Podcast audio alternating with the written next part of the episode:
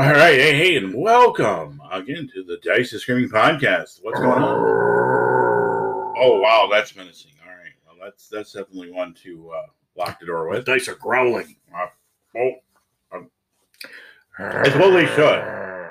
because that's what they do. And so, what growling dice versus screaming dice. So, yeah, hey, I'm Randy. I'm Mike. And you're back. And yeah, here we are rolling out another episode for you.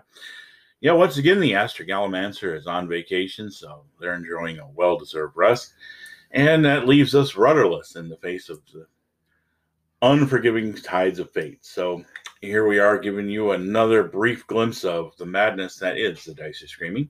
the seemingly innocent plant life of gaming podcasts. Oh, yeah, it's just a simple little rabbit sitting on a stump. Nothing to worry about. or hey, that that that field of flowers sure smells nice. Makes me really want to like lay down and just take a nap. Yeah, Mhm. yeah. Yeah. Yeah, well, they no can get could go wrong. If anybody recognizes the first one, that's the wolf in sheep's clothing. Yeah, that it's just a little bunny. It's just sitting there looking at you. or the the, the good old fashioned yellow musk creeper, Yeah, and just get in close. the, the zombie making plant. I say, Reginald, these I don't think these are clarinets after all. No, no, they're not. But Oh boy. Gaming sure has had some weird and wild threats. yeah, so uh coming at you today with some more content conjured up from um, the misbehavings of Wizards of the Coast. No, not really. We're going to be taking a uh, look at the. Uh, I think we covered that last week, you know, last session, last Yeah. session real well. We we cataloged all their sins. I'll give them a nod for the lower stress schedule for MTG releases. Uh, it's a tiny little nod. It's just a thing they got right because, frankly, they have battered everyone out of the marketplace with large quantities of high cost product, and it's been exhausting. Uh, like the the average customer couldn't keep up with it, so they've reversed course. I'll let them have a nod. Like, okay, that was a good call. Yeah. Learn from that. Do more like that. But today we're going to be talking about the Pathfinder remaster, and yeah, last uh, episode we Yeah. talked about how to do it right, and I think they got it mostly right. There's some things I'm going to tackle here, but uh, before we get too far into this, uh, Jason, our uh, frequent caller, yeah, Huzzah! he, he gives us a view on our Pinkerton episode, so he'll weigh in. So take it away, Jason. Hey, Randy, just listened to your WotC Pinkertons and You episode, and yeah, I, you know, I pretty, I don't play 5e personally, really, so I haven't bought anything from WotC for a long time other than some TSR era PDFs, but I think it's about time to just not give them any money. So I probably, you know, we're coming up to 50th anniversary. If they were releasing some cool 50th anniversary stuff, you know, some cool first edition or OD&D sets or something like that, or you know, other games. I might have bid on that before, but c- considering what a dumpster fire the company is, they're just not going to get any more of my money anymore. And I'm going to move on. I'm not going to trash talk them, anything like that. I'm just not going to patronize them. So, anyway, keep up the great work. Oh, hey, hey, thanks, Jason. Yeah, I, I got to say, uh, I don't blame you a bit. Uh, I'm heavily vested to begin with, with uh, you know, both MTG and uh, you know, fifth edition, uh, and you know, I had become uh, before the like advent of emergencies that kept people away from the tables. You know, before uh, all of that kicked off, I, I had become quite an enthusiastic player, and man, I I'm vested enough that I, I want to continue to critique them in the hopes that like like these words will float out there. I'll join a chorus. We'll all sing one giant kumbaya, and they'll hear it and go, "Man, we really need to we, we need to change a direction." So I, I I have high hopes, but you know what? I honestly can't uh, disagree with anybody who says like I'm I'm pulling out. I don't I don't want to be hitched to this wagon in any way. Because frankly, their conduct is bad enough that uh, you know, like even my purchase choices are now extremely wary. Whereas, like literally just a year ago, they were pretty free-handed. I mean, I, I picked up a lot of stuff over the last two, three years, and, and now I'm looking at uh, placing my cash where it's going to reap me better long-term results in in terms of a game I can count on to still be there and not suddenly uh, make critical errors. So, Well, look, Yeah. I'm not going to stop clowning him, man. I get it. it that's a tax somebody wants to say. I'm not going to mention him anymore. I want to be constructive criticism guy, but it, they're making it really tough. I'm just saying. I'm Mr. Mock, uh, the, those empower guys. So that's the only tool I got, and I'm going to keep using it. And uh, hey, hot on the heels, uh, hot off the presses. Uh oh, oh, action OGL news. Yeah, uh, another screw up by uh, Wizards of the Coast. Not, uh, of course, sending Pinkertons to anybody's houses, but they did. Uh, it was that they scrubbed Jeff Easley's name off the D and D movie poster, Aw. and there is some contention whether that was Paramount or it was Hasbro, WotC, and we don't know. But Well- another thing that's like, okay, if it w- was Paramount, WotC could have made a better stand and said, "Hey, you know, that's like a person that's really attached to the legacy of this game, a beloved artist that's done a lot of covers and work over the years that has made iconic impressions on multitudes of fans over many decades. Could you just leave his name on there because that would be kind of cool." Um, that they didn't fight enough, I guess, is a way to punch at him. But I'm not Yeah. overly on that one because that, in the way the corporate pinheads arguing over minutia. I'll give him a pass on that one. I, it doesn't make me necessarily happy. I'm not going to let it pass without a word, but I'm not going to hold them like they're facing the toilet on this one. You know, like, oh yeah, get another swirly with Bad dog. Get the newspaper. Whap. Uh, Yeah, they're- no, no. I, I, it's a little bit of a snub, and uh, you know, I mean, if, if we're putting the criticism out there, it's because we don't want to encourage that kind of behavior. Like, come on, like the, this is the artist that created this uh, like iconic imagery. This is the wellspring from which these images come, and this is their art.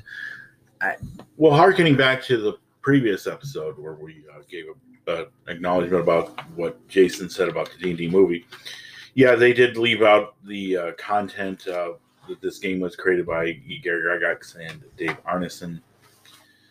That's the kind of sore point, and it's one that could be made more of. But uh, yeah, it is WotC's kind of baby now, and this is they're the ones that bring it forward. But it's always nice to see some recognition. That's all we have to say. And I think at this point, um, Mike's. I was trying to hold him back and save it for this episode, but the Pinkertons thing is, uh, yeah, he's exactly right. That hey, look, there's a lot of things you can say about uh, how bad this looks to the community, but Magic the Gathering community is still going, and they're going to uh, keep moving on from this. Uh, for me, it was always been. Uh, I've never been heavily invested in fifth edition, and probably never will now uh, yeah, Tales of the Valiant looks like if I want to get into a fifth edition game going forward, that's where I'm gonna. That's my vehicle, and uh, that's probably going to be where I'm going to be at mentally uh, in a space. Uh, I seen that. Uh, what is it called? Crown of the Oathbreaker, 916 pages Whoa. uh, for fifth edition. That attracted my interest, and uh, I think that is going to be something that if I want to do a Tales of the Valiant or a fifth edition adjacent game, that's what I'm going to do. Interesting. So, yeah, always looking for good adventures, and I think that uh, now's the time to break ranks fully and just say, "Hey, not playing anything by Wizards of the Coast is my uh, protest moment, and it's not a virtue signal. This is a principle. I have not owned or played anything Fifth Edition. I've reviewed it here on the channel because I think it's appropriate. Well, But- and I certainly pushed for it because I saw some good product, and I'm not going to lie, I'm not sorry I did those. No, reviews. no. Well, look, let's The people let who- us both The people who did the writing for that stuff, that the in-house worker bees at Wo- Chris Perkins and all those guys. Yeah, I love. I they love did some nice support work. Uh, and in fact, I think the, the last one, uh, there's a book of heists that, like, oh man, I was licking my chops and I, I was thinking to myself, oh man, I want to review this one.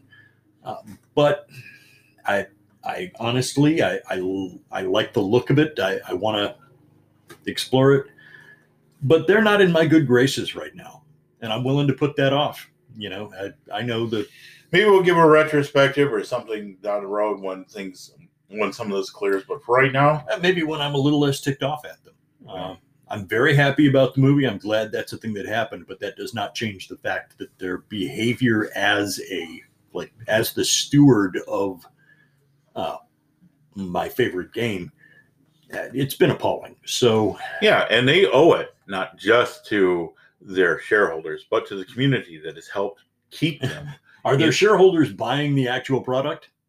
No, they're buying their own stock backs. Yeah, that bingo. So you like take a note from that. Okay, pay attention there. Um, you know what feeds the tree? It's the Well, we said it earlier when this whole OGL thing came down. Wizards needs the community. The community does not need them. Yeah, And with our last episode where we detailed that, the, hey, there's a new there's a new flood of games coming in. The high tide is coming in, and it's not this time just WotC. It's everybody else that is flooding in to take the place. And yeah. there- As soon as it was really apparent that a couple of the larger companies are going to form, well, a handful, and then eventually a much wider network of companies were going to form a safe harbor where people could be sure that their material would not be snatched up from under them in the near future. Uh, boom! Oh my gosh, the creative surge in that direction was outrageous. So, yeah, the old curse, may you live in interesting times. Uh, it's it's come true, but uh, oh, how does the old adage go? Um, it's a wonderful old uh, saying. There is great confusion under heaven, and the situation is excellent. well, these things have a way of working themselves out. It's just interesting how the interesting times makes it that way. And I don't think that there's any way to get uh, past this other than just experiences. So, hand wringing and panic does no one any good. There's nothing to really be worried about. This is Wizards doing. They earned it. They get to sleep in the bed that they made, and they, we're here to mock them for it and shovel some more coal on the fire. So when they mess up, and if when they do right, and conversely, there is something to be applauded there. I think that a lot of people get negativity sells. Okay, you just look at the YouTube gamer expanse. Almost everybody is doing uh, a dog pile on WotC, and rightfully so for the Pinkertons. But more importantly, how that they have mismanaged not only the fifth edition rollout of uh, whatever it's going to be the sixth edition D and D Oh. one, Beyond or whatever the heck it's going to be. And, D&D and now it's not going to be a new edition. It's just okay, fine, whatever. You know, like you said, Jason, there was a part of me that like, hey, we're just going to republish the Player Handbook, Dungeon Master's Guide, and Monster Manual with uh, new content from Tasha's and all these other stuff. I was kind of like, you know, I was almost there. You almost had me, Wizards. You almost had me to buy a fifth edition product. But then the Pinkertons happened, and then I'm like, no, you don't get anything from me. Tales of the Valiant, you get my money. Kobold Press has earned it. If I want, Yeah, con- uh, Kobold Press has got the consistency going on. Uh, not to mention, like, nobody can recall them taking a major like dump on their own hobby uh, and their own customers. So, well, yeah, I think you that- know, kudos to uh, look.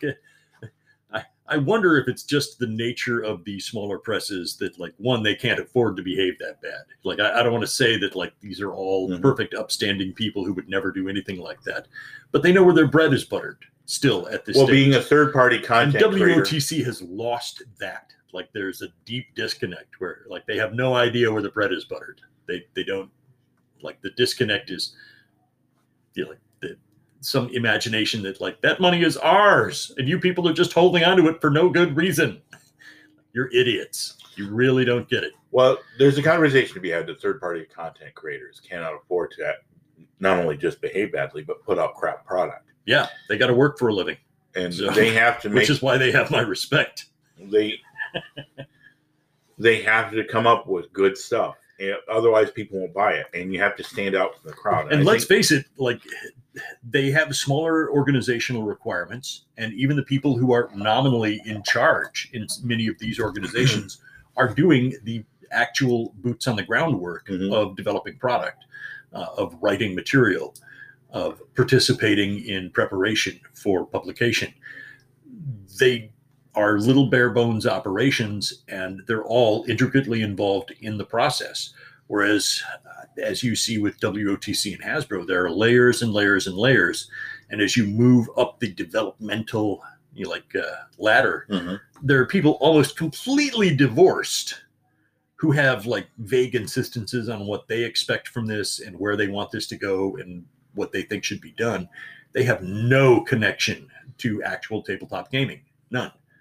Yeah, and uh, ultimately they're the ones that make the decision. It's Yeah. interesting. I want to. I want to just. kind the power dynamic rests with people who have no relationship to the game, uh, whereas in the small press world, uh, the power dynamic is the people who are directly associated with the game have all of the power.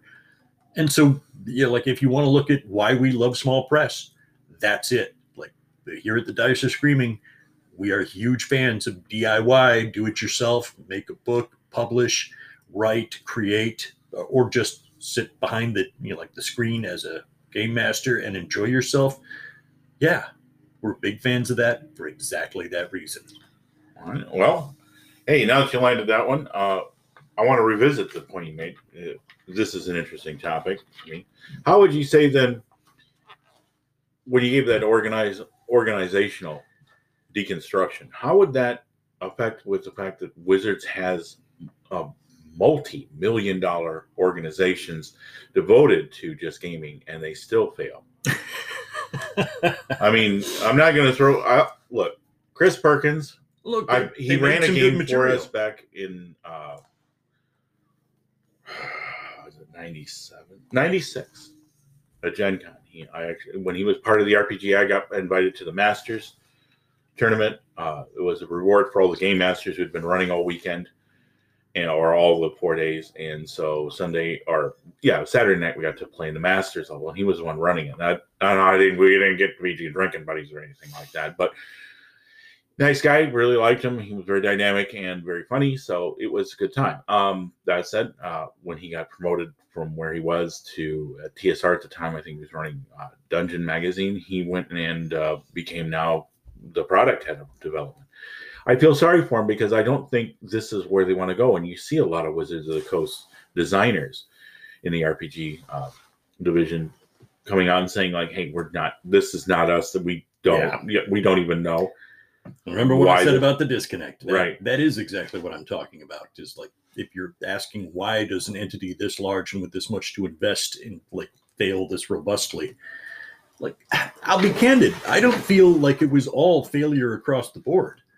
Mean, if you roll the clock back just a few years, uh, when they were in full support mode for their fifth edition line, uh, they were also collaborating in a much more friendly fashion with a variety of absolutely. that's that's this they were in the right headspace and they have moved away from it. And that was not a like lower structural issue. That was an upper structural issue. That was the big picture big think uh, you know future money people near the top have all the clout on this project they are the ones who were the deciders and I do think it does lie with one person when they start to say Chris Cocks. I think that Well, yeah. I remember my reference to the monorail. Uh, Yeah. Springfield needs a monorail. or Frank Zappa's like, yeah, they put the coffee the guy who used to bring coffee every day Uh, in charge. but he's not alone in this. I, I don't want to single that one person out, although, you know, obviously there is a major flaw in their thinking. You hired a video guy, a video game guy, and uh what a surprise. He's, you know, like doing this online is the wave of the future. Okay, you know, I mean, if you hire a guy from the tobacco companies, you know, I see cigarettes going big places. Okay, just you know, it if you get somebody from that zone, that's where their headspace is at. That is where sure. that is where they're from. All right. So Hey, I'm not I'm not going to dog him just for that. Okay, he may be like the the voice that has pushed this, but there's also the greater IP control crowd above him, where the attempts well, to consolidate They're the very hobby- hard to go go above him, but Oh, Yeah. uh, depends on which Chris we're talking about. Uh, okay. I, I may have been talking about the guy they hired. I was talking about the guy they hired for the VTT development. Uh, no, I was talking about the, the head of uh, was it uh, Hasbro. Oh, the head of Hasbro. Yeah. All right. See, that's the big think people. He's not the uh, video game people. Uh, the the big think people. He's Chris Cocks. okay. So there. All right. But anyway, Then I may have the wrong one. There's well, another I- Chris uh, involved. well, there we go. Chris Cocks, and that's the guy we're talking about. And uh, yeah, it's spelled just exactly how you would say, like Dick Cole. Oh, you don't know about Dick Cole? Never heard about him? Yeah, back in the forties, a big big comic book character. You know, all American uh, military academy, and his name was Dick Cole. Just, just, just say it a couple times. Yeah. You know where we're going. yeah. Uh, well, that's that's like uh, learning Irish by if you want to have an Irish accent, uh, just take the words whale, oil, beef, hooked, and then say them fast. And All right. you got a fine Irish accent right there. So yeah, uh, Chris Cocks uh, can't make this stuff up, but yeah, Yeah, that's he the- does seem to be the the boogeyman here. I don't know. Uh, look, it's speculation on our part. We don't know what we're talking about half the time. So Look, Don't take us- The, we're not the flies on the wall. I mean, you know, we've got secondhand reports from people who profess to have like had encounters, Yeah. and then we we do have the paperwork and the public statements that the company has made, and all we can really do is try to decode. You know, okay, they said this, but you know, once you peel away the corporate doublespeak, the Orwellian BS. What are you actually left with? What are the actions that they are actually taking? And you know, to me, the actions speak far louder than any public statement. You can do all the mea culpas that you want, but I want to see what you do. And I have not seen good doings. right, I I would like to put this into another perspective that a person who was a warrant officer in military intelligence in the Navy had. Um, I'm a low ranking Marine. I just looked over the shoulder of people who are much more versed into it, but. Um, these were people who uh, decisions and opinions were taken very highly. He was a warrant officer for a better part of 12 years in the Navy on intelligence. And he basically, looking in on the science fiction writer now, Jim Wright, he had this to say about it that it definitely seems that whoever was uh, this guy is, Chris Cocks, has more than just one or two irons in the fire, probably beholden to a, a number of people. And they don't just hire these people out of the blue. He probably agreed or was told, like, here's the conditions of you getting this job. This Make is this what we happen. expect you to implement. Right. And that they're not a direct boogeyman. They are a symptom of a larger push within the company to make sure that there's one person that can be held accountable when things go bad. And We yeah, got somebody to pin it on that isn't a shareholder. right. Or- And but they could fire him tomorrow and the same things would still probably happen Yeah. six, eight months down the road.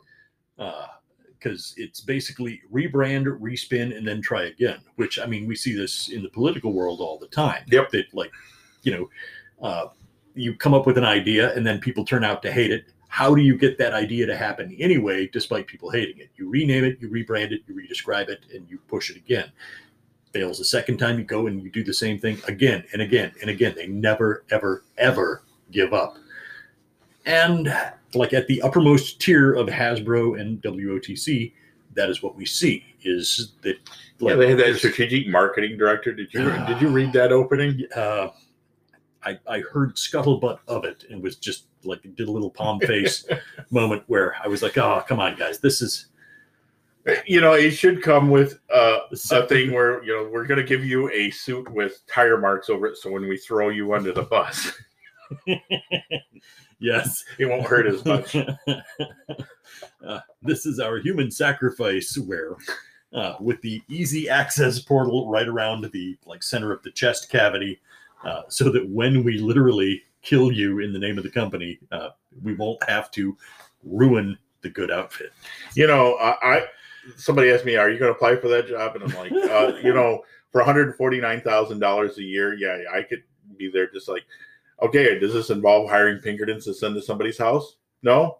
Okay, then you're. It's probably a good idea. It, does it involve sending the Pinkertons to somebody's house? Yes. Then don't do that. yeah i Look, for 149k, I will prepare you a flow chart. Uh, Venn diagram with fishbone. and the flow chart will guide you perfectly. yeah. uh, Yeah, you want a good laugh and think about like what oh I could do that. Well, yeah, you you know, really they just want you they need somebody who just gets in front of this and says, "Okay, um are we going to end up being the clowns on YouTube D&D tubers or YouTubers for the next 6 months? Is this actually going to get us there? No. Okay, then it's probably all right. It may not be popular, but it'll probably be okay. Is it going to get us clowned on every D&D YouTuber's channel for the next 6 months? Yes, then don't do that. That would be bad because that's bad things. Doc, it hurts when I do this. And don't do Do that. not do that. Yeah. I get paid by the hour. That'll be It's seventy bucks. He's only mostly dead. If he was all the way dead, the Oh, wait, I- can do, That'll be two hundred dollars. I'm sorry. Jeez, I was using nineteen eighties economy. Seventy bucks. I was using 2019 dollars. Okay. All right. I see where you're at. I Pre-COVID, see. ya. pre-COVID right. inflation. I know. I actually saw eggs for two and a half bucks, and I was like, "Oh God, they're down!" Oh yeah, the things coming back. Yeah, like four bucks for eggs, dude. four bucks. So we were paying six bucks for uh, a half dozen, dozen and a half. Excuse me. But anyway, uh, boy, all over the place. Slingshot should be the name of this podcast because we're all over. The Ricochet, ping, ping, ping, ping, ping, ping, ping, ping, ping. Um, yeah, with what's coming up with uh, the new edi- edition D and D next D and D one. Oh my, I, I I don't even know anymore. Um, Well, bless Pathfinder because uh, in yeah, this era hear, of like radical differences, uh, they have like threaded the needle.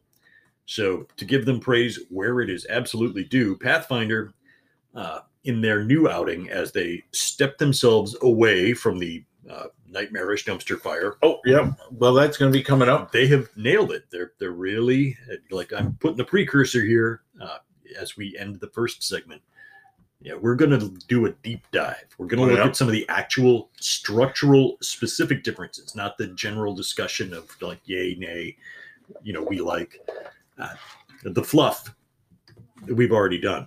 This this deep dive is the actual structural differences you can expect between you know the Maybe how to do it. second edition and the new 2.5 no longer you're like orc not ogl Yeah, or Yeah. compliant. what is it going to mean uh, in terms of actual gameplay so yeah got a big look at that coming up All right, and hey, well, I think that we've worn out our good intro welcome. I think we beat up our listeners enough.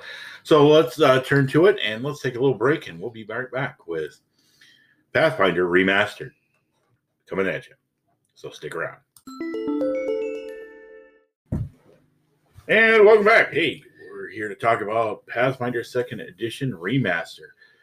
So I have to start a preface with this: is that uh, I am a latecomer to Second Edition. I was uh, almost violently militant against it. Um, I didn't like it, and now I have come full circle where I realized that the only person I was hurting was myself. i was I give- pretty open to it uh, on the grounds that like they they had a good long run uh, before they prepared to launch a second edition and they had experienced what so many games experience uh, in a very long period of time. Uh, I mean, if you look back to the actual events of like 3.5 and the birth of fourth edition, it's been a long time. So Pathfinder went a very long ways with one edition, uh, and they had a lot of mission creep, a lot of material creep. Well, And I will. finally rectified that, and so I, I was not hostile to it at all. Well, I have the playtest up on the shelf up there, right up across from you. And I opened it up, It and there were over. several things. The playtest didn't. It, it, it did. It fell flat with me. Uh, spells were all over the place. I misplaced teleport. I'm like, oh, that must be gone. Oh, it's six level now.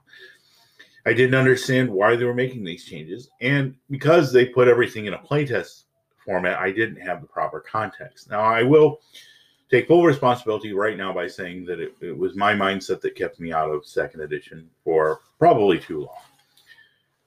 However, I was also joined in the chorus of a couple of dishonest YouTubers and uh, Reddit posters that fed a lot of dishonesty into it. And that could be a subject for another episode, maybe at another time if anybody's interested. Yeah, But- as much as we uh, But I bet into it. attention. We do pay attention to some of these influencing sources.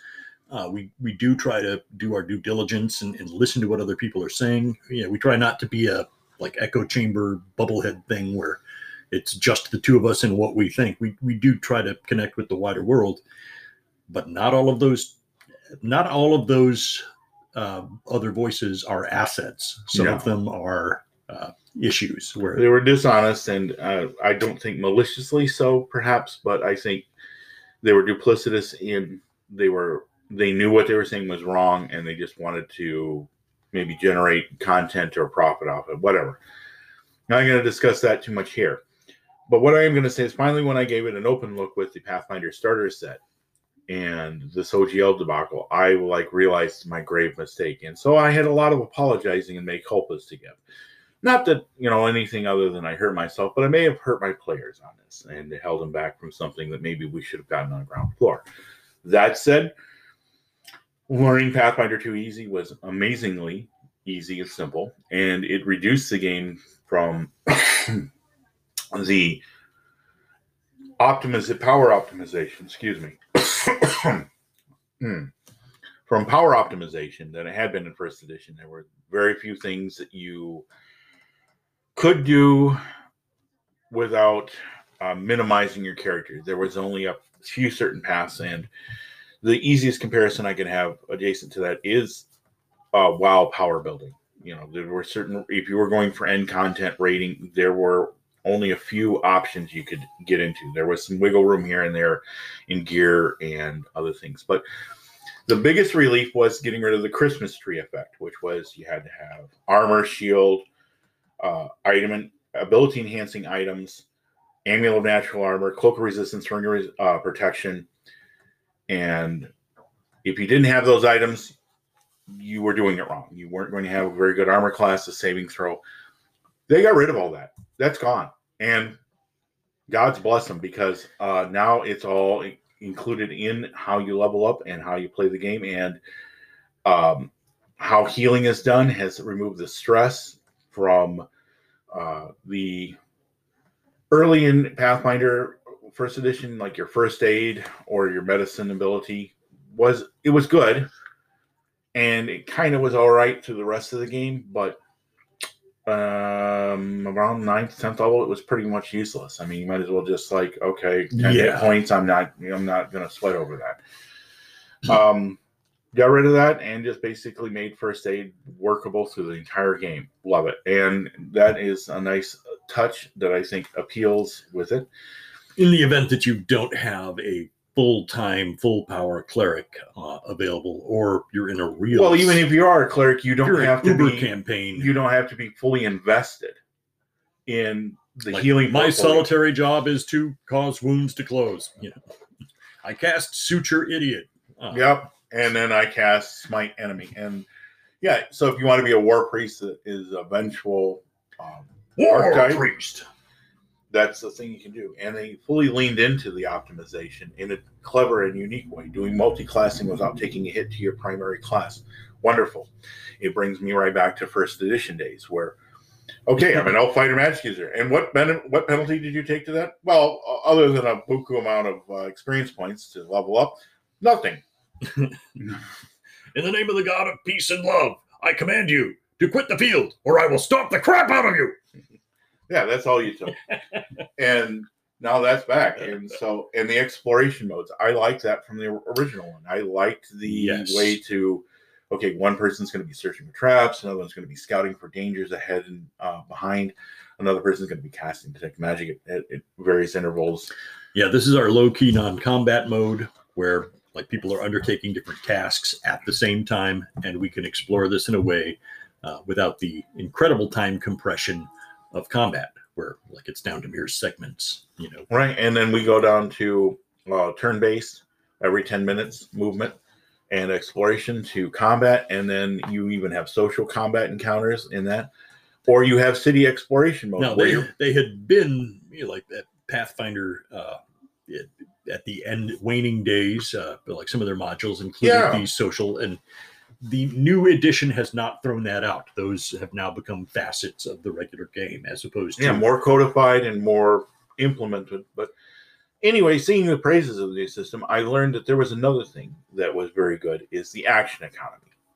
No longer do you just have like two hard asses, like, okay, there's the boss. All right, we're gonna send up our toughest fighter. Get up there, Bark, with your handed sword and hurt him really bad. okay. Oh boy, did you send the right guy for this job? Hurt Thank him. you. Hurt him. this is the uh, the Krieger moment. You know, it's all yours, Krieger. Thank you. Go up there and hurt him really bad. Okay. Now you still have that, but Or Yoru. I will hit him with the sharp thing. now you have reactions and different uh, your feats really factor in and combats are much more uh, enthralling oh i only have one action left with the three action economy intimidate them And hey, let's. hey smack talking i'm down I'm going to pause for a minute and say that this is one thing that Paizo did learn from the popularity of 5e. Okay. Yep. Uh, reducing the overwhelming metagamer, power gamer, uh, yeah Tradition. optimizational the min-maxing yeah excess optimization where like look some optimization is entirely appropriate. I mean you want a fighter who's good in a fight you want a archer who's good with a bow you know these things they happen for a reason and they make good sense. I get that. But fifth edition nerfed it and you know what? The cats at paizo were looking going you know what? Uh you got five six players at a table or you know thereabouts and all of them feel like they've got something to contribute. And it's just not it's not plausible for one of them to develop like my character is a super character and the rest of you are chuds. It doesn't happen like that. And paizo took notes. Yeah they did. They that really is present care. in this new these new edition uh, and in the tweaks that have been made. They took the best parts of fourth edition that never really seemed to Boy, catch on. I have trouble with those terms Well, you look at who uh, wrote it; those were a lot of guys involved with the fourth edition, and they've always felt that fourth edition never got a fair shake because of the negative negativity attached to the implementation. Like, oh, you were playing third edition; that was bad, rotten fun. Uh, shame on you. Now you can, uh, you know, atone for your sins by playing our new fourth fourth edition. the action economy and how reactions and procedures worked with in with your feats and how you built up made integrated pretty uh, cleverly with how you wanted to play your character. That was lost on a lot of people because of the addition hate. So I think that is a good thing.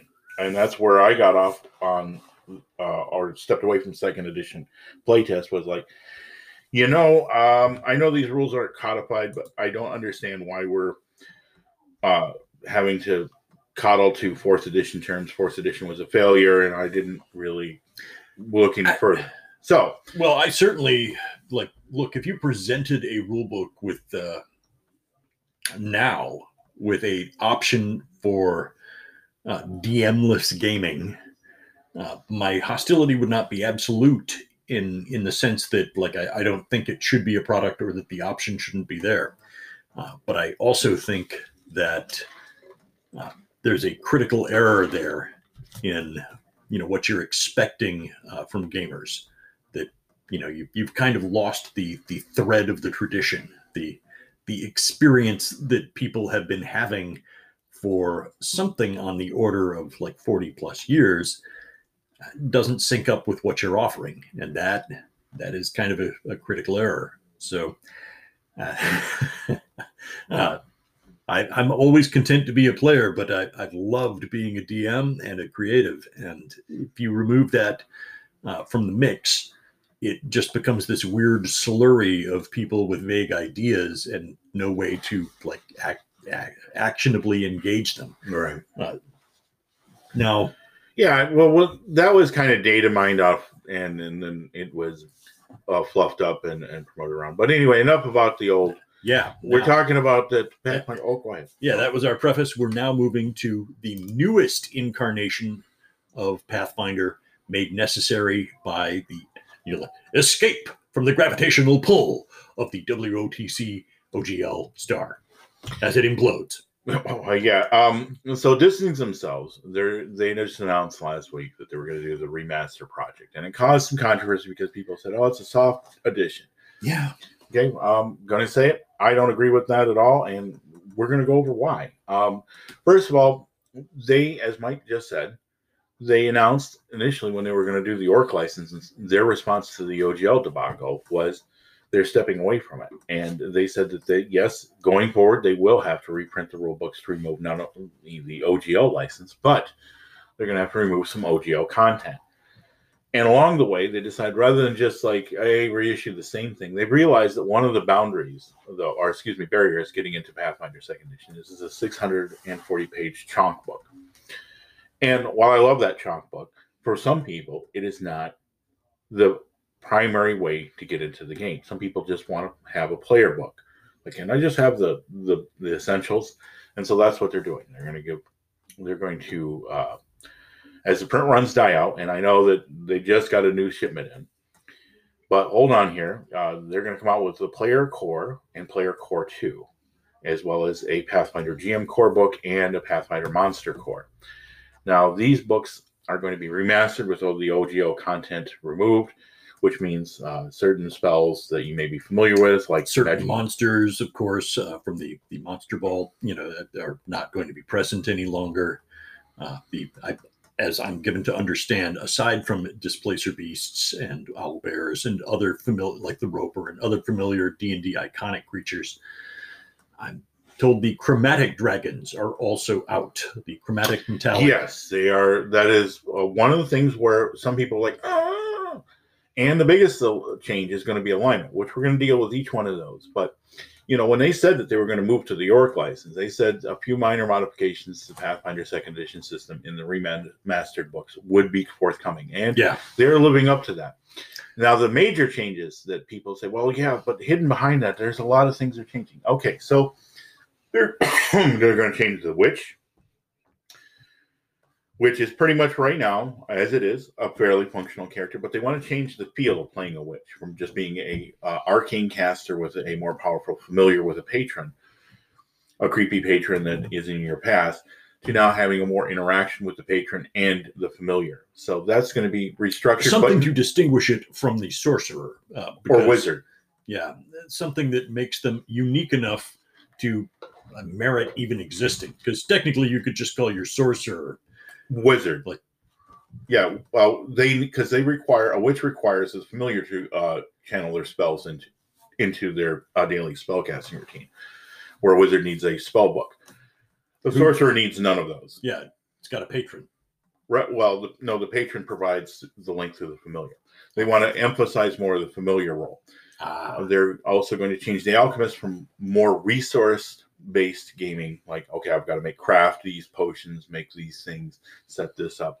grind, they want to give it a little bit more of a, a, a action economy pow where they can kind of like mix a potion up on the fly and hurl it at things which they can do right now but so they, they want can MacGyver it.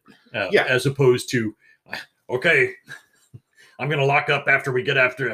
Uh, we, we just got out of the dungeon. I'm spending about two weeks in my lab rebuilding all the stuff I well yeah you're a lot of downtime yeah the downtime economy And whatever you do, do not let me fall over in the dungeon. Like if I fall down a pit trap, that whole building is going down around us. yeah so when they talk about what things have changed the witch the alchemist the rogue weapon selection and the wizard will see a little bit of change on that the rogue still yeah oh, oh i'm gonna see somebody with backstabbing with two-handed swords no that's not how the rogue works um, gotta have a finesse to backstab I so do want to poke more fun at the alchemist, like the the high speed on the fly alchemist. Way to go, Walter! yep Breaking chaos. I'm kidding. I'm kidding. right right potion of speed. so there's also some changes in ancestry. So let's well, where should we start? All right, so yeah, let's just start with what's changing right now. So, what's the player core one? What you're going to get is the character creation rules. That's going to walk you through that. You're going to select your ancestry, your background, and class. That's not changing. Most of the game mechanics are not even going to see any change at all. The Yeah. few things that are are like the focus system. The focus points is going to change a little bit, not drastically, just how you get them back rather than having to rest, take a short break. But the first book is going to contain the bard, cleric, druid, fighter, ranger, rogue, witch, and wizard. And the core ancestries are going to be human, dwarf, elf, goblin, halfling, leshy, which is a plant-based creature, and the orc. So you're going to see the addition of the orc as a core player character in this one. I've been a bit of a proponent of that for a Yeah. while. uh, So just and you're still going to have the versatile ancestries of half orc, half elf. because you know people have have uh, you know vexed about the removal or extinguishment of orcs from gaming on like you know vague grounds by by people who honestly did not do their Tolkien-esque homework very well, uh, and I think embracing them as a character because of their immense popularity, which is kind of the inevitable, like ever since the advent of World of Warcraft. Uh, you know, this has been the thing that people have been moving towards. If you can't just be a half orc, I want to be an I want to be orc. Well, right. So you can have an orc. It means something different than it did 40 years ago. So this is a player core book, and it's also going to have you uh, with the versatile uh, changes. Now, the tiefling is yes going to go away, as is the Aasimar. They're both going to disappear. But replacing them is something I think that is close to our heart. Is they're going to be called the Nephilim. Yeah, and unlike the erasure of uh, assassins and demons and devils in the uh, second edition of D and D many years ago, where uh, you like it, it's Tanar'ri and Baatezu now, and like sometimes thieves still backstab people. Uh, uh, we'll we'll kind of slip the assassin in under the wire under the wire in a few years, uh, or you can use your old handbooks for that. But we're not going to mention that. No, uh, this is somewhat different. They've, I mean, first naming them the Nephilim, which you know implies uh, either you know angelic or infernal ancestry, uh, and partial human ancestry. or any other. Yeah, there's a bold one. I mean, to me, Right, and so you couldn't leg- have got away with that like 40 years ago. That would and the changeling from the uh, the hag bloodline. That's a big thing that they're going to be fully leaning into. So they're going to incorporate a lot of the feats and uh, class features to all of these classes, including there from the advanced players guide that were not in the player uh, the core rulebook as it stands. That's going to be put in there. So everything will be put in there, and then of course the primer on the Lost Omens campaign setting um, and everything else. So that's very little changes one class getting kind of a, a little bit of a redo touch up, and the other one's just getting a little nudges in there and incorporating all the feats, as well as some new uh, race and class options. So then there is the Pathfinder Core 2, which will be uh, Core 2, Player Core 2, which will be released later uh, next year. And that will expand with additional classes. Yeah, that will include the little bit more complex classes. Uh, If you want to spice that game up, alchemist, barbarian, champion, investigator, monk, oracle, sorcerer, and swashbuckler. Uh, they will include the catfolk, uh, herit- ancestries, gnoll, hobgoblin, kobold, lizard folk, rat folk, and tengu, along with three new versatile heritages: the Dhampir, the Duskwalker, and an all-new heritage deb- debuting in this volume. And then they're going to turn into uh, archetypes and how to multi-class. Like you want a cavalier, here you go. Here's how you do that. Uh, some new spells, obviously, alchemical items are going to be there because the alchemist is here. So you say like, oh, hey, what about this new, uh, these new, some of these new features? Well, the good news is you don't have to buy any of these rule books if you currently have the core rulebook because an advanced player's guide. If you already have that deep of investment, stay with it because all you have to do is go to Archives of Nethys and it's free for, for free. Do you like smooth jazz? Yeah, well, too bad you're not going to get any because it's free. I mean, you know, Jeez, just- all right. yeah. we can't use that word too much. but it's free. Yeah, and I think that's a hard thing for people to grasp. And so I'm just going to kind of speed run to the re- the other there, two. there is a misperception that like free means terrible.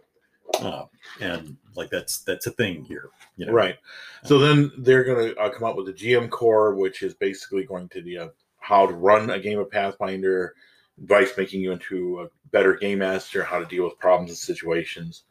Uh, all the stuff in the Game Master's Guide and some new errata as well, which, if you already have these, you probably already know.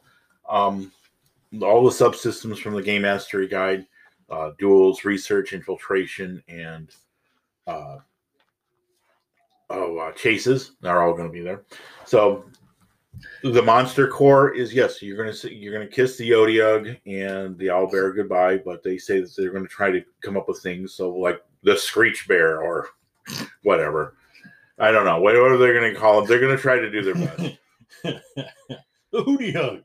But if you already have these stat blocks, you can still use them. And like they said, the changes are very minor on the surface. Yes, some of the classes do get a little bit of a of an update or redo, like things that weren't working better. But that's quality of life stuff that I think for players will be appreciated more than it will for people looking at the overall system. Like, well, it sounds like there's a lot changing. Well, there are, but I, honestly, I mean, if we can cover it in like even expansively, like with us rambling around, uh, needing only a half hour to cover the most significant differences tells you that there is really not that much changing.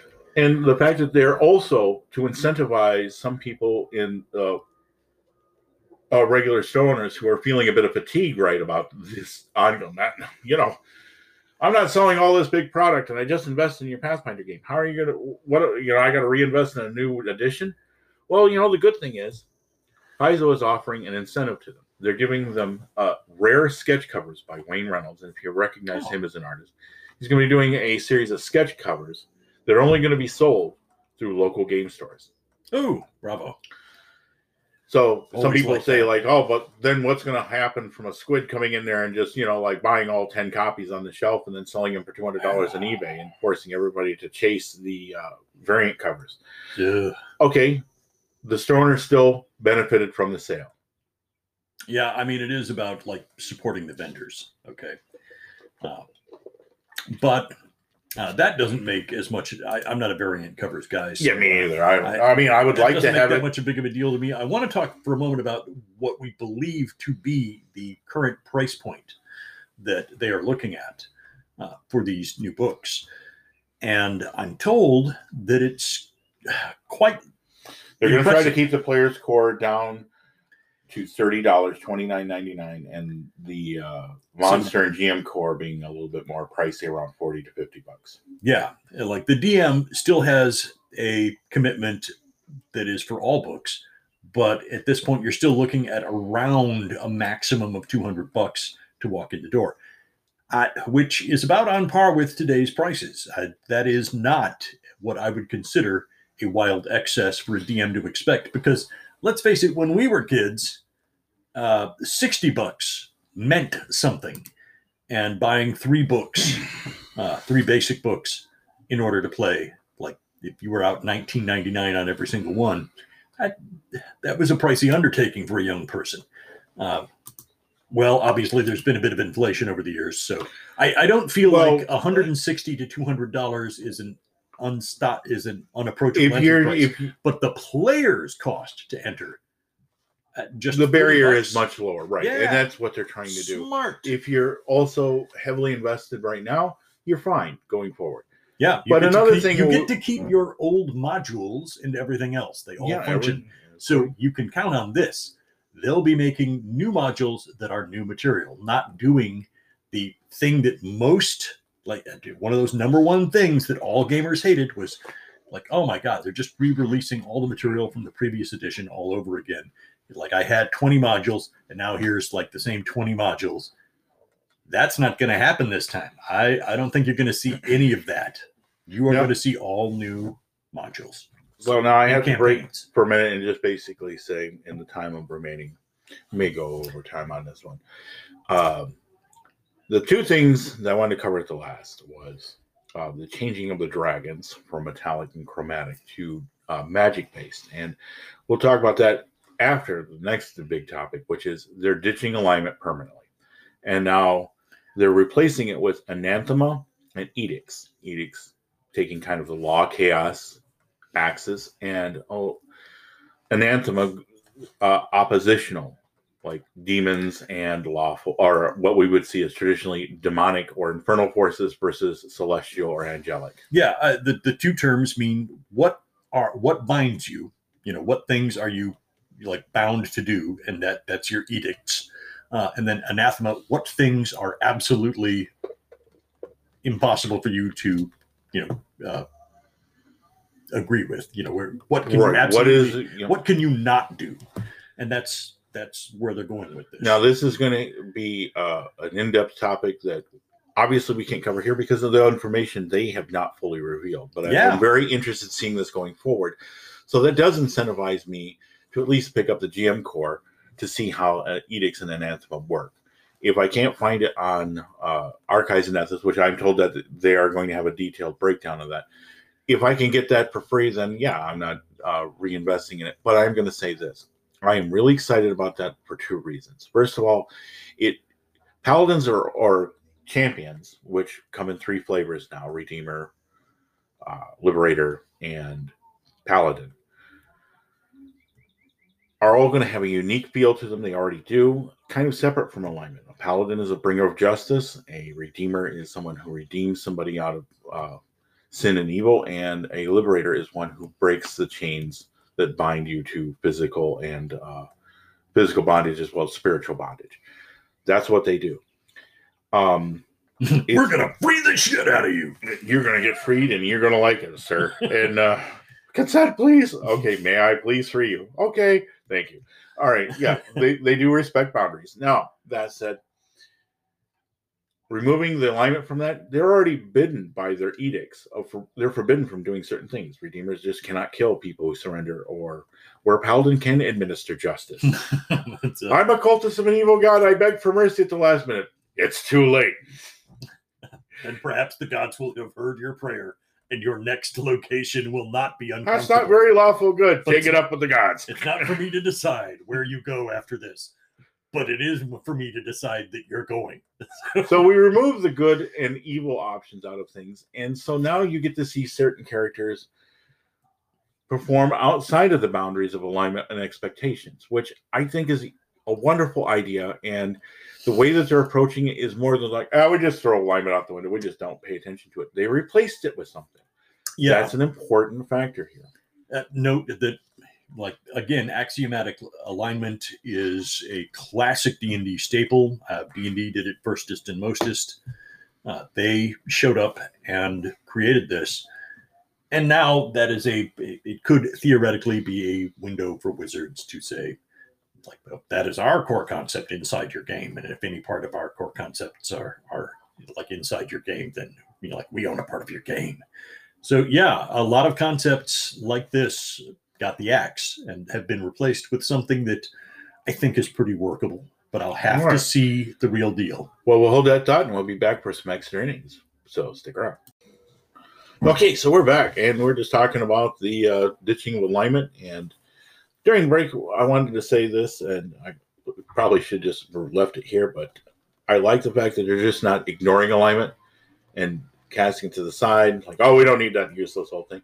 They're replacing, they're following the spirit. And that's what I think Mike brings up is the most important part. Yeah, having a connection to the traditions of the game, uh, even if they have to take on a different incarnation uh, for you know partially legal reasons, and I, I'm not hostile to it, I, but I do want to see how it's practically implemented Yeah. when the books are released. They're saying like those that will need it, like champions and clerics, will have access to holy, unholy uh, damage values versus the current axios or the axiom of um, axial alignment. You know, good, evil, law, chaos.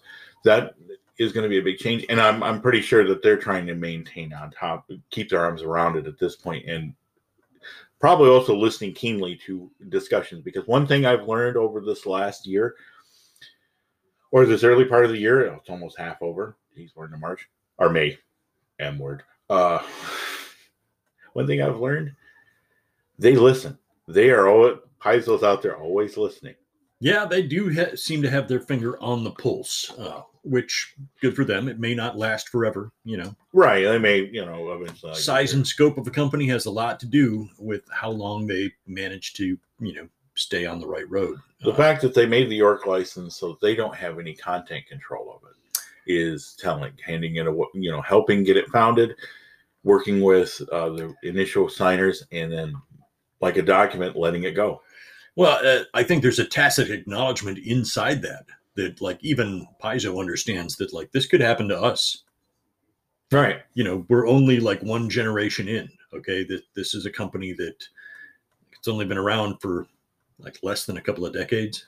Or, Yeah, no, but about- you know, a couple but there's companies like Cha- Chaosium and Steve Jackson Games that have done pretty good with what they Oh, have. oh, sure, but uh, for Paizo, I, I think that was a moment of self awareness. Like, you Yeah. know, they're asking themselves deep down inside, what happens like 20 years from now? You know, when all of those of us who are like at the helm of this right now, I mean, we feel this way, but in 20 years, who's going to be doing what we do? And when they're in charge, how are they going to feel about it? Are they going to be committed to this the way we are? I, I think what we need is something that like externally keeps the company on the track that we would like it to be on in perpetuity rather than like just trusting that we train our successors well. Because that clearly did not work with wizards. Uh, you know once they were acquired by hasbro i mean it's a very corporatized process for upper level employment. So and it has not served them well so good for Paizo. like they've, they've taken steps to like man let's not have that happen to us 'Cause that looked that looked really painful they've taken a few dings here and there over the years but you know like the, Yeah, they're not perfect by Yeah. any means. They've had I mean, their their, their missteps They've had and some their, moments of tone deafness, but they they fight it, and I respect that. So, getting back to the uh, the after part of the alignment, what happens about dragons? Now we've seen chromatic and metallic dragons have been around. They've added gem dragons over the years, and they've honored and followed those. But this is another big change that I don't think gets enough press. Is they're changing dragons to the four traditions of magic that exist in the Pathfinder game, which are arcane and divine, which pretty much cleric magic user spells along with occult and primal, which is druidic and the mysterious, the unspoken or I- unknown. And you know what unknown in a game full, uh, a world filled with supernatural elements like spellcasting wizards and uh, uh, divine uh, miracle casting clerics. Oh, well, yeah, but category occult is the unknown. It's the doesn't fit in with other realms. Could be Yeah. psychic magic. It could be other things. So the dragons are being aligned on those axes. I find that really interesting.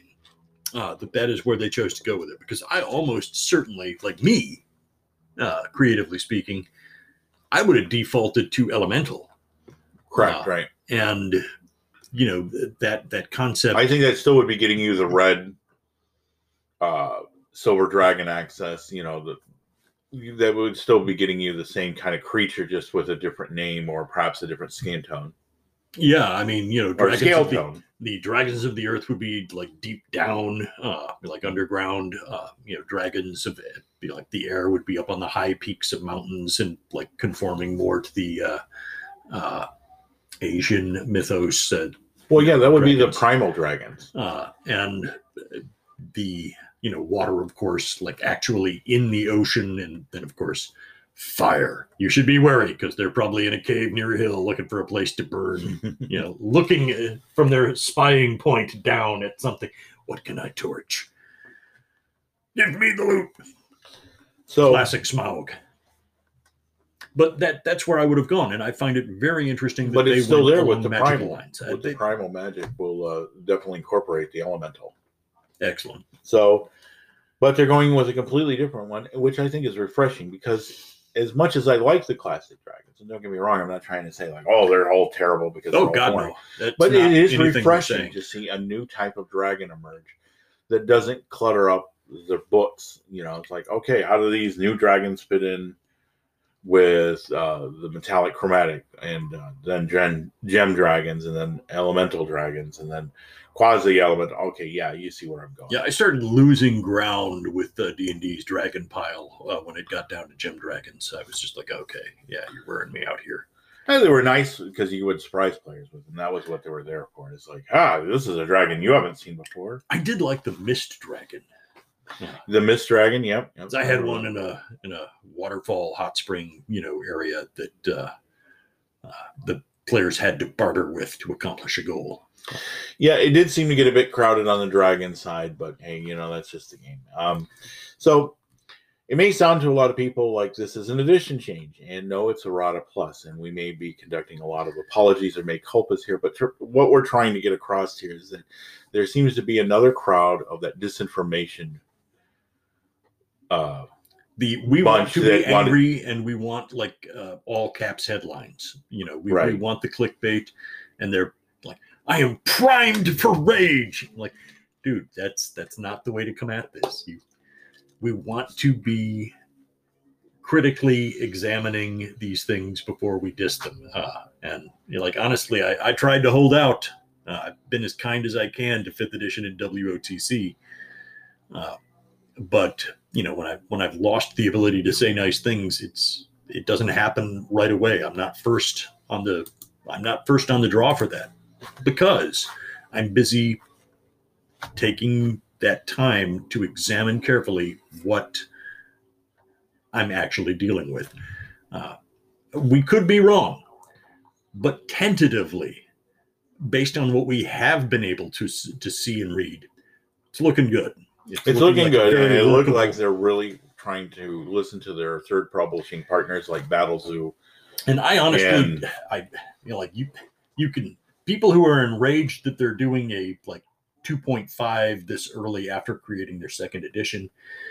Uh, You remember oh? 3.0? like talk to WOTC. I, you know, like direct your rage at the people responsible for I felt it was a great because if it was not a if it was not a legal liability, I honestly don't think, you know, Paizo would be doing any of this. Like, nah, you know, we can we can leave it. Yeah, they would just include the errata in new printings like they've always been doing. But as long as they already have to purge themselves of any legally actionable connection uh, yeah, to WOTC, they've done a pretty good job of creating alterations that are not going to radically impact the structure of gameplay or the calculations of like uh, resolutions of events in game. You know, like you're, you're not going to need like oh, I need whole different kinds of dice and I got to relearn all the rule books. No, Yeah, Well- there's very little rules to go over here. There's can still use all your old- if you can still use all your old dungeons, everything is fine. Exactly. You know, you will be able to use all your old material. If you like chromatic dragons, then and metallic dragons, and fine, use them. I'm looking forward to some new dragons that are specific to the world of Golarion, and I'm willing to say like, hey, maybe I'll pay for the privilege of it. But it's the second part. If I want to use them, they're free on Archives of Nethys, so I can just use them as I wish. Now, procedural changes aside, what is the big thing that's coming out of this is that they are listening and trying to make the best decisions they can going forward. Will it work perfectly? No, as we just said. Almost never does. But I think that this is something they had to do. And if they're going to do it, might as well just throw in and uh, change some things that'll make the game run easier and be better for everybody else. So, yeah, go large or go home. So I think that's where we're at with the Pathfinder Second Edition update. The remaster sounds like it's going to be, for the most part, a good idea. And definitely for people joining in, it's going to lower the barrier for getting involved. I have high hopes, and per usual, I, I am reserved until I see the actual thing in my hands and, and get a chance to read and you know measure it myself. But, but yeah, got a, I've got an optimistic viewpoint at this stage. Yeah, and the nice thing is, is that they're designing this so uh, the beginner's box set will have very little. It won't change anything in the beginner's box set. They're not going to have to do uh, anything. Maybe in a couple uh, when they reprint it, change a few very minor things, because everything is built for the basic beginner set, which is an excellent introduction to the Pathfinder system. So, all right. Well, we walked up and down. We went into some extra innings. We appreciate everybody sticking around. We talked about the um, biggest changes of splitting the books of the core rule book into four parts, along with the advanced uh, player's guide and, and game mastery guide. So, with that, I think that uh, we've worn out our time here, and we Oh, Definitely have extra innings. Whew. But we appreciate you all listening in. And as always, uh, that Facebook group, it's always looking for head pats and handshakes and likes. So that's what we feed off of. So please feed us and uh, just uh, go to that Facebook group and uh, give us a little like there and also leave some comments because that's a good way to keep in touch with us. Let us know what, how we're doing and uh, what you think about what we're doing. But uh, I guess that'll do it for us. Until next time, May, the dice always roll in your favor. We're out. see ya. Thank you.